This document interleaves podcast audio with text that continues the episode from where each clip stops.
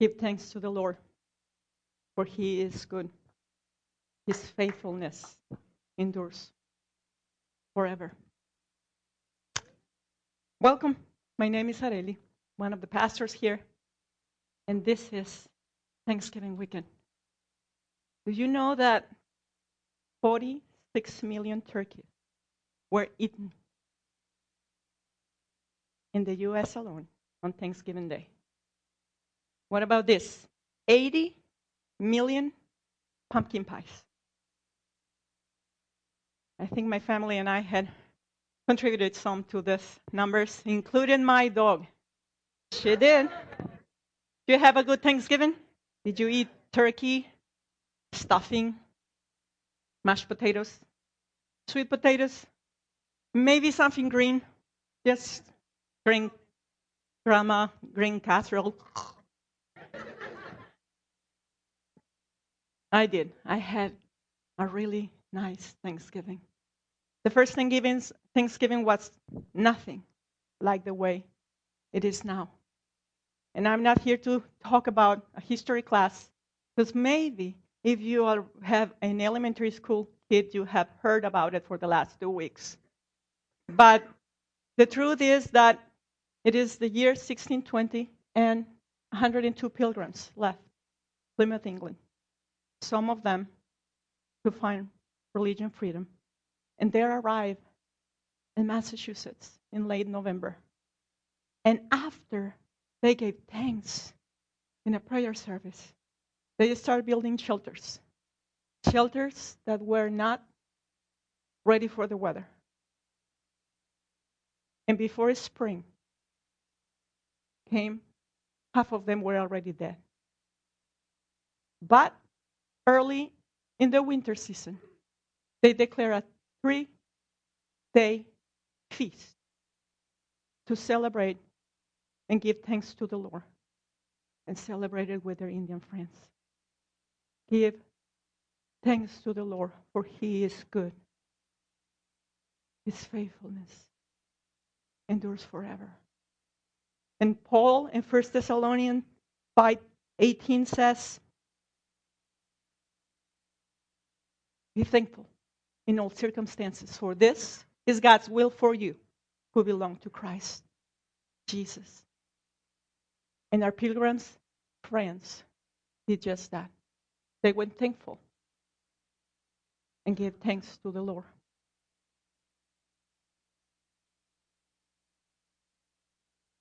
I'm going to tell you a story. There were two men ready to run the race in Pamplona, Spain, calling the running of the bulls. Anyone familiar with it? Yep. This race is going to be our next one, ladies, you know? this, ra- this race is in Pamplona, Spain, and intends to let 12 bulls loose, run loose, while you run in front of the bulls. Isn't that fun? It sounds really, really fun. Well, there are Juan and Jose, they're right there, you know, and they're running, and they start running the race, and all of a sudden, a bull is catching. Uh, do you have the picture of them? There is Juan and Jose. They're running, and look at them, look at them. They're, they're catching up. And Juan looks and says, Jose, Jose, ándale, rápido, rápido. Can you please pray? And he said, What do you mean? I, pray, pray, please pray. I have never made a public prayer in my whole life. I don't know how to do that. Well, can you see this? It's a bull and it's catching up. So what are we going to do? Okay, okay, okay, okay. I'm going to do the only thing and the only prayer I have heard my mom pray before. And he said, Oh Lord, for we are going to receive right now, about to receive right now, dinner prayer. Let us and make us be thankful. So here it is. Be thankful in all circumstances, for this is God's will for you who belong to Christ Jesus. How many of you know that I love coffee? Lots of you. Good. I'm going to tell you something about myself. If you're a guest today, by now you know that English is my second language. My first language is Spanish. And when I was learning English, thanks to my dear friend Julieta and teacher, I learned something about English speaking people. sometimes, not all the time, but sometimes they emphasize something by using the word love, something they like, and something they dislike by using the word hate. In Spanish, those two words have a really strong meaning love and hate. So we don't use them like that. But in English, you do. So I do not love oranges. I like them. You know, I like oranges. I like to eat them. They have a lot of vitamins. Alan, my son, right there, he doesn't hate asparagus. He dislikes them very, very, very much. Because love, according to the dictionary, it is an intensive feeling of deep affection and attachment to someone. I love coffee. I am thankful for coffee. I drink it for the sake of the world first, and then for my family. Um, thank you, Jen, for that picture that you sent me. Um, I was going to do a fast. Jeff and I were going to fast for our upcoming building project. And I said, you know what? This time I'm going to fast. I'm not going to drink coffee as well. And he said, whoa, whoa, whoa, whoa, whoa wait a minute. what, what do you want Jeff and I, I mean, Alan and I, to pay for your fast? no, that is totally not. Call it addiction. Call it whatever you want to call it. I like a fresh brew, hot, dark roast, black, no toppings, coffee. And I'm very thankful for it. And it took me three cups of coffee to come up with today's today's uh, whatever he said I didn't hear. Uh, it took me three cups of coffee to come up with today's theme message, and I call it "Savor Your Coffee." Three cups, three cups. So I'm gonna use three cups, and I'm just gonna use Jesus, the main character of the, my favorite book, the Bible, to see how he gave thanks. Okay? Good? First cup. Jesus gave thanks for food. He did. Sorry, this excuse. Jesus made 24 public prayers in the gospel. 12 of them are prayers of thanksgiving. 10, 10 of them are prayers for food. And only one is recorded in the four Gospels, and is the feeding of the 5,000. Jesus is at the peak of his ministry. A lot of people are following him. He had a tough time with the Jewish leaders because he healed a lame man during the Sabbath. And now he's going to cross the Sea of Galilee with his disciples. And all these people are coming to follow him. And we're going to pick this story, even though it's in the four Gospels, on John chapter 6. And I'm reading from the New Living Translation. So pick up your Bible. There are some on the side. Take your phone or whatever you're using. No upload device. No device for me. Um, he is right there the feeding of the 5,000, and it says this after this, Jesus crossed over to the far side of the Sea of Galilee, also known as the Sea of Tiberias. A huge crowd kept following him wherever he went, because they saw his miracle signs as he healed the sick. Then Jesus climbed a hill and sat down with his disciples around him. It was nearly time for the Jewish Passover celebration. Jesus soon saw a huge crowd of people coming to look for him. Turning to Philip, he asked, Where can we buy bread to feed all these people? He was testing Philip, for he already knew what he was going to do. Philip replied, Even if we worked for months, we wouldn't have enough money to feed them. Then Andrew, Simon Peter's brother, spoke up. There is a young boy here with five barley loaves and two fish. But what good is that with all this huge crowd? Tell everyone to sit down, Jesus said. So they all sat down on the greasy slopes. The men alone numbered about 5,000. Then Jesus took the loaves, gave thanks to God, and distributed them to the people. Afterward, he did the same with the fish. And they all ate as much as they wanted. After everyone was full, Jesus told his disciples, Now gather the leftovers so that nothing is wasted. So they picked up the pieces and filled 12 baskets with scraps left by the people who had eaten from the five barley loaves. Jesus knew that people were hungry. The disciples told him that their resources were non-existent. But with attitude of gratitude, he became the source behind the substance. And he gave thanks.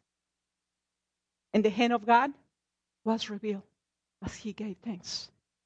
See, he took a kid's lunchable. Think about it. Took a kid's lunchable and he prayed. And you know why he did that? The scripture tells us why. Because he intended to use these limited resources to fill multitudes. And he gave thanks for whatever was given to him, little that was given to him. And he passed it to the disciples, and the disciples passed it to the crowd. And as they broke off the bread, the miracle was happening in front of their nose. The hand of God was there because God intended to provide for his people through whatever channel open for him to do so. Do you see the miracle? So when we receive the food, it is not to take it lightly to say grace. It is not to say, oh, well, thank you for the food, amen. I've done that. What is in front of you is given from God, and He cares. Jesus tells me right there that He cares for the nourishment of people, that He cares for what you are going to receive, for the bread that you are going to eat, because the bread of life Himself gave thanks for the bread. And that is a good cup of coffee. It was good. So give thanks to the Lord, for He is good. In all circumstances, whether you have little or you have a lot, you don't want to miss the miracle. You don't want to miss the miracle. So that was cup number one. Cup number two, more coffee.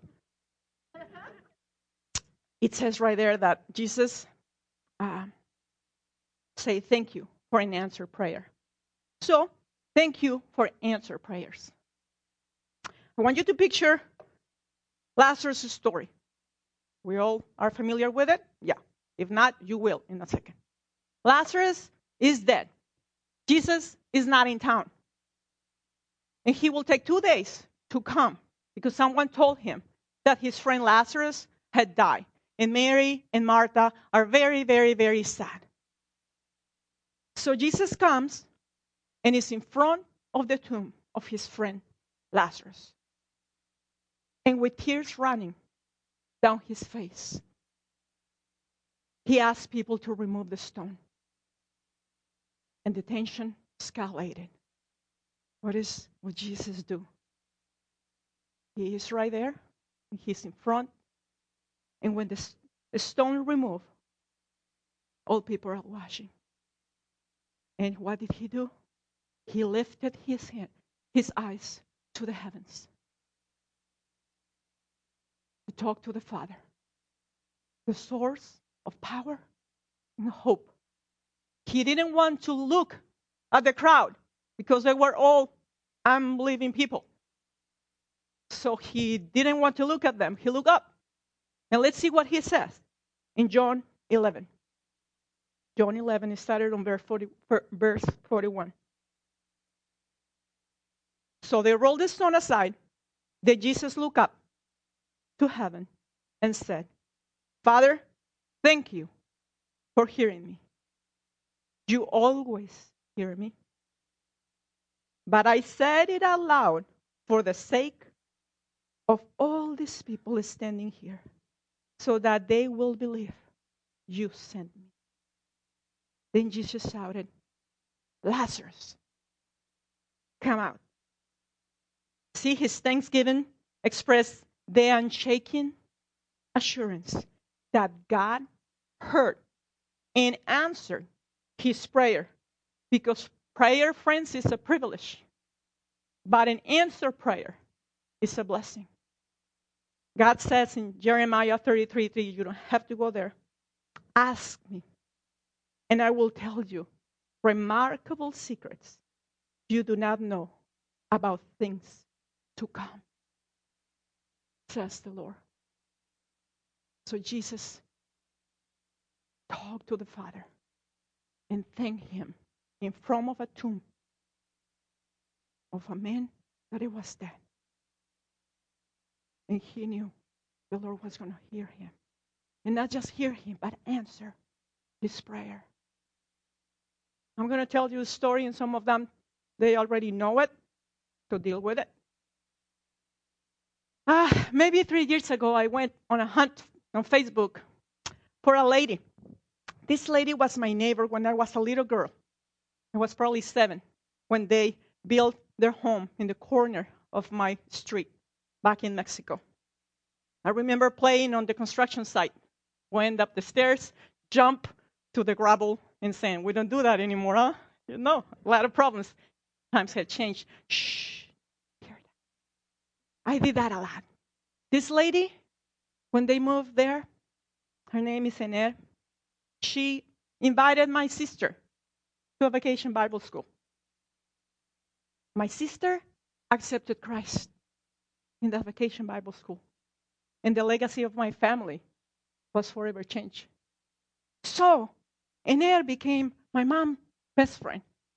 She was a lot younger than her. Uh, Waldo, the doctor, the husband, became that's really close friend. And we were at the church almost every night. There was always something going on. I'm here almost every night. I'm just just kidding. Ah, so we were there, and my mom got sick with cancer, and she couldn't go to church much anymore.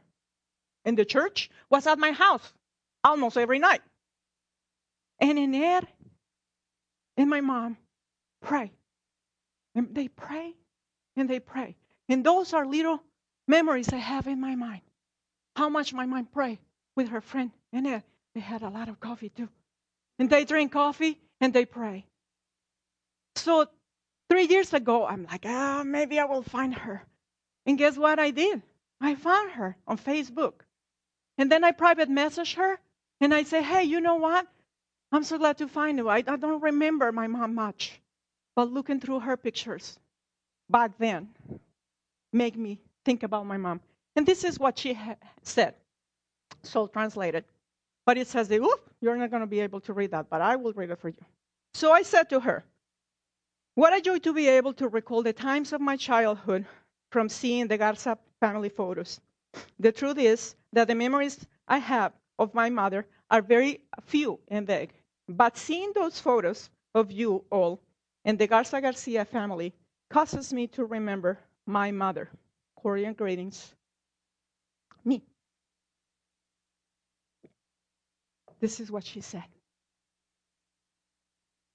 The joy is mine to greet you, Arelita. Nobody here can call me Arelita. Let me tell you that your mother was a brave woman and an example for everyone that had the privilege of knowing her. I remember, above all, the passion she had for our Lord. Even in the most difficult times of her sickness, she was always steadfast and hopeful in God. She was a woman filled with God's love. In every moment, her children were always present in her prayers. And it gave me such a joy to see in every one of you all her answered prayer. How beautiful it is to be able to see the faithfulness of God in all of her family. Hugs and blessings. See, my mother never saw us married. Ever. Not our children.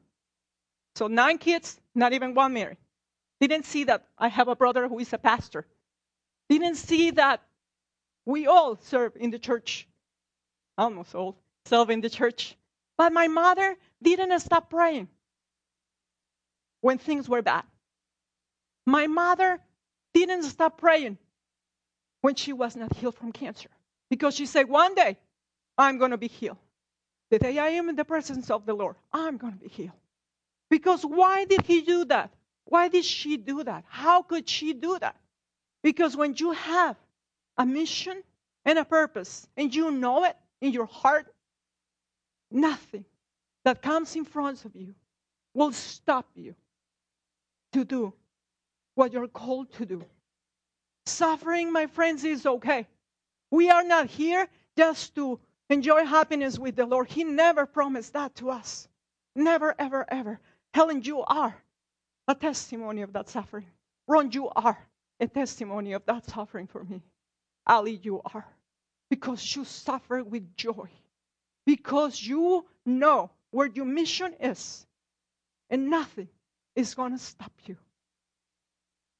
And my mother did that. But guess what? Jesus in front is in front of a tomb of the man that is dead. And the lamb, name, man becomes alive. Many of us are dead in our spirit. We just need to come in front of Jesus to become alive. So that was my second cup of coffee. Cup number three. Jesus say thank you for the cross at the Last Supper. Let's read Luke 22. Started on verse 14. When the time came, Jesus and the apostles sat down together at the table. Jesus said, I have been very eager to eat this Passover meal with you before my suffering begins. For I tell you now that I won't eat this meal again until its meaning is fulfilled in the kingdom of God. Then he took the cup of wine and gave thanks to God for it. Then he said, Take this and share it among yourselves, for I will not drink wine again until the kingdom of God has come. He took some bread and gave thanks to God for it. Then he broke it in pieces and gave it to the disciples, saying, This is my body, which is given for you. Do this to remember me. After supper, he took another cup of wine and said, This cup is the new covenant between God and his people, an agreement confirmed with my blood, which is poured out as a sacrifice for you. Jesus and the disciples are at the Passover celebration. It's just not a Thanksgiving meal. It has a lot of sentimental meaning, the Passover celebration. He has been doing this for maybe 32 years now. And he says something that is about to change the meaning of Passover forever. He's about to fulfill Passover. He's about to become, as John the Baptizer said in John chapter 1 for our Bible study group. John chapter 1. Behold, the Lamb of God who takes away the sin of the world. He's going to come and do just that. Jesus himself is going to change the meaning of Passover. And there will not be Passover celebration ever again. Because he says he is very eager to have this meal with them. Why? Because he knows what is coming. He cannot wait to finish and fulfill his mission. He's going to the cross to become the sin of all these people. So all these people can become the righteousness of God. And he knows, and he cannot wait. So he breaks the bread and he gave thanks and says, This is my body that is broken for you. And then he takes the cup and he says, This is my blood, the new covenant. No moral covenant. You have to have an, a panoramic view, of the Bible to understand this covenant. That is started in Genesis with Abraham, and then was defined in Exodus when the Lord ransoms his people from Egypt. Old covenant. And Jesus comes and he says, Here I am. I'm going to be the lamb. And a lamb, an execution was needed to pay for the price of our sin. God, in His love, will give His only Son for us. So, communion shouldn't be taken lightly. When you break the bread in your mouth, and when you drink the juice that represents His blood, we know that this is the new covenant. Because Lord, the Lord gave us His Son for that.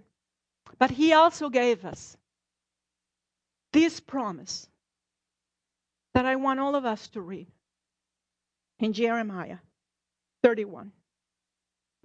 Started on verse 31. So let's go to Jeremiah 31. And I want you to pay attention to a repetitive phrase that is in here. So I'm going to read. The day is coming, says the Lord, when I will make a new covenant with the people of Israel and Judah. This covenant will not be like the one I made with their ancestors when I took them by the hand and brought them out of the land of Egypt. They broke that covenant, though I loved them as a husband loves his wife, says the Lord. But this is the new covenant I will make with the people of Israel after those days, says the Lord. I will put my instructions deep within them, and I will write them on their hearts. I will be their God, and they will be my people. And they will no need to teach their neighbors, nor will they need to teach their relatives, saying, You should know the Lord. For everyone, from the least to the greatest, will know me already, says the Lord. And I will forgive their weakness, and I will never again remember their sins. What phrase do you see coming over and over again? God the Father says, I will, I will, I will, I will fix this, I will forget this, I will rectify this. And Jesus comes to the Passover celebration, breaks the bread, and drinks the wine, and says, It is my blood through which all these I will promises will come to pass. Boy, what this is a great cup of coffee for me. The third one was like really, that's Thanksgiving news. Those were Thanksgiving news for me sitting right there on my chair. Because the Lord says, I did it. It is finished. Those three words gave me freedom. He's saying to his friends, I gonna become your sin, and the Lord is gonna forgive you through me. And you and I are gonna spend eternity together, being transformed by my blood. Do you take time to savor your coffee? Savor, you know, is more than the taste. It is the aroma.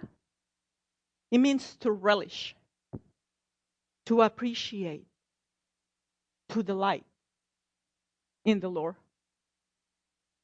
It's not just to come and taste, taste and see that the Lord is good. That's the Lord.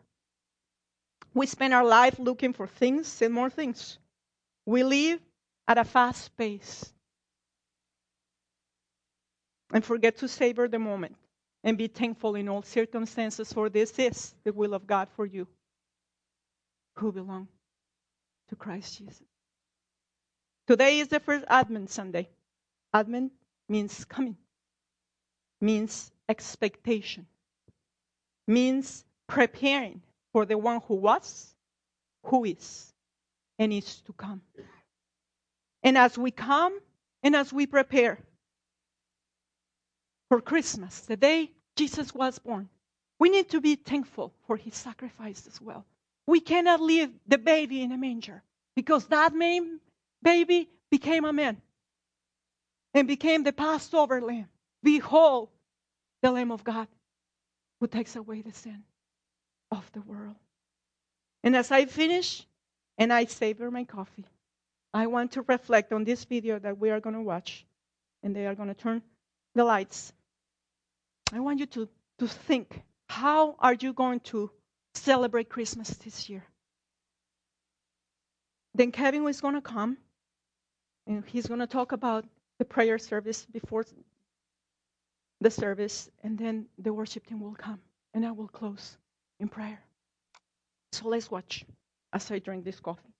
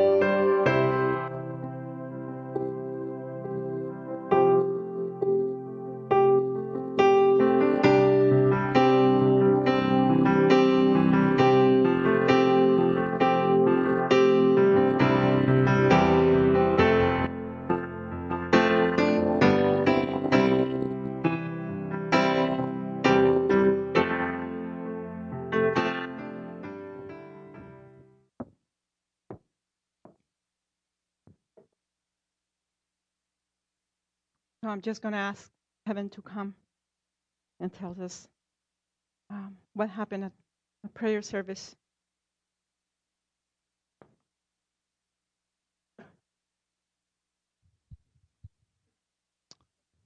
Thankful for coffee, for great teachers. Garelli.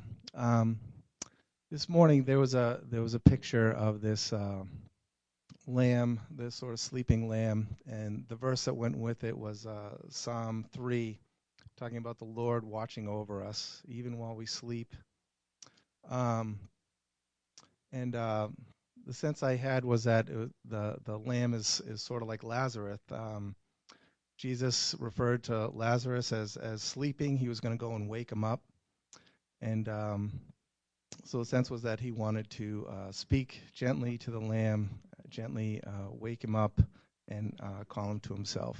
Hmm. So may- maybe there's somebody here today who feels like you're that lamb, and the Lord wants to gently wake you. you maybe you feel dead inside. Maybe you just feel like you're n- you're not aware of uh, the surroundings, but the Lord is watching over you, and He wants to uh, gently awaken you. Um, secondly, there was just this picture of um, an unexpected weather front, and uh, the sense was that it, it was it was kind of like a warning. Um, wasn't sure if it was it was a good thing coming or, or a bad thing coming, but but this unexpected um, thing, and um, so I had a sense that uh, the the verse Aurelie mentioned in Jeremiah about um, asking uh, about um, the, these unknown secrets that, that God was going to reveal these unknown secrets that the Lord is showing you that there, there's this weather front coming, uh, so, something unexpected, and that um, you know I, I- think He just wants to speak to you through that. Um, so anyway, if that makes sense to you, you can come up and, and talk to our, our prayer team. We'd love to pray with you, uh, as well as pray with you for anything else. Thank you, Kevin. I'm going to ask the worship team to come. And I'm going to ask you to meditate on this coffee that really is the Lord. And I'm going to ask you to think maybe you don't know him. Maybe you have been missing all this coffee. I want you to delight in the Lord. So we are going to worship, and I'm going to come back and we're going to pray. Maybe you're suffering right now, not with joy. I want you to reflect on that. Maybe you don't have enough time to delight in the Lord because you are in a really fast pace. So let's worship. Let's stand up. Let's worship. And then I will close in prayer.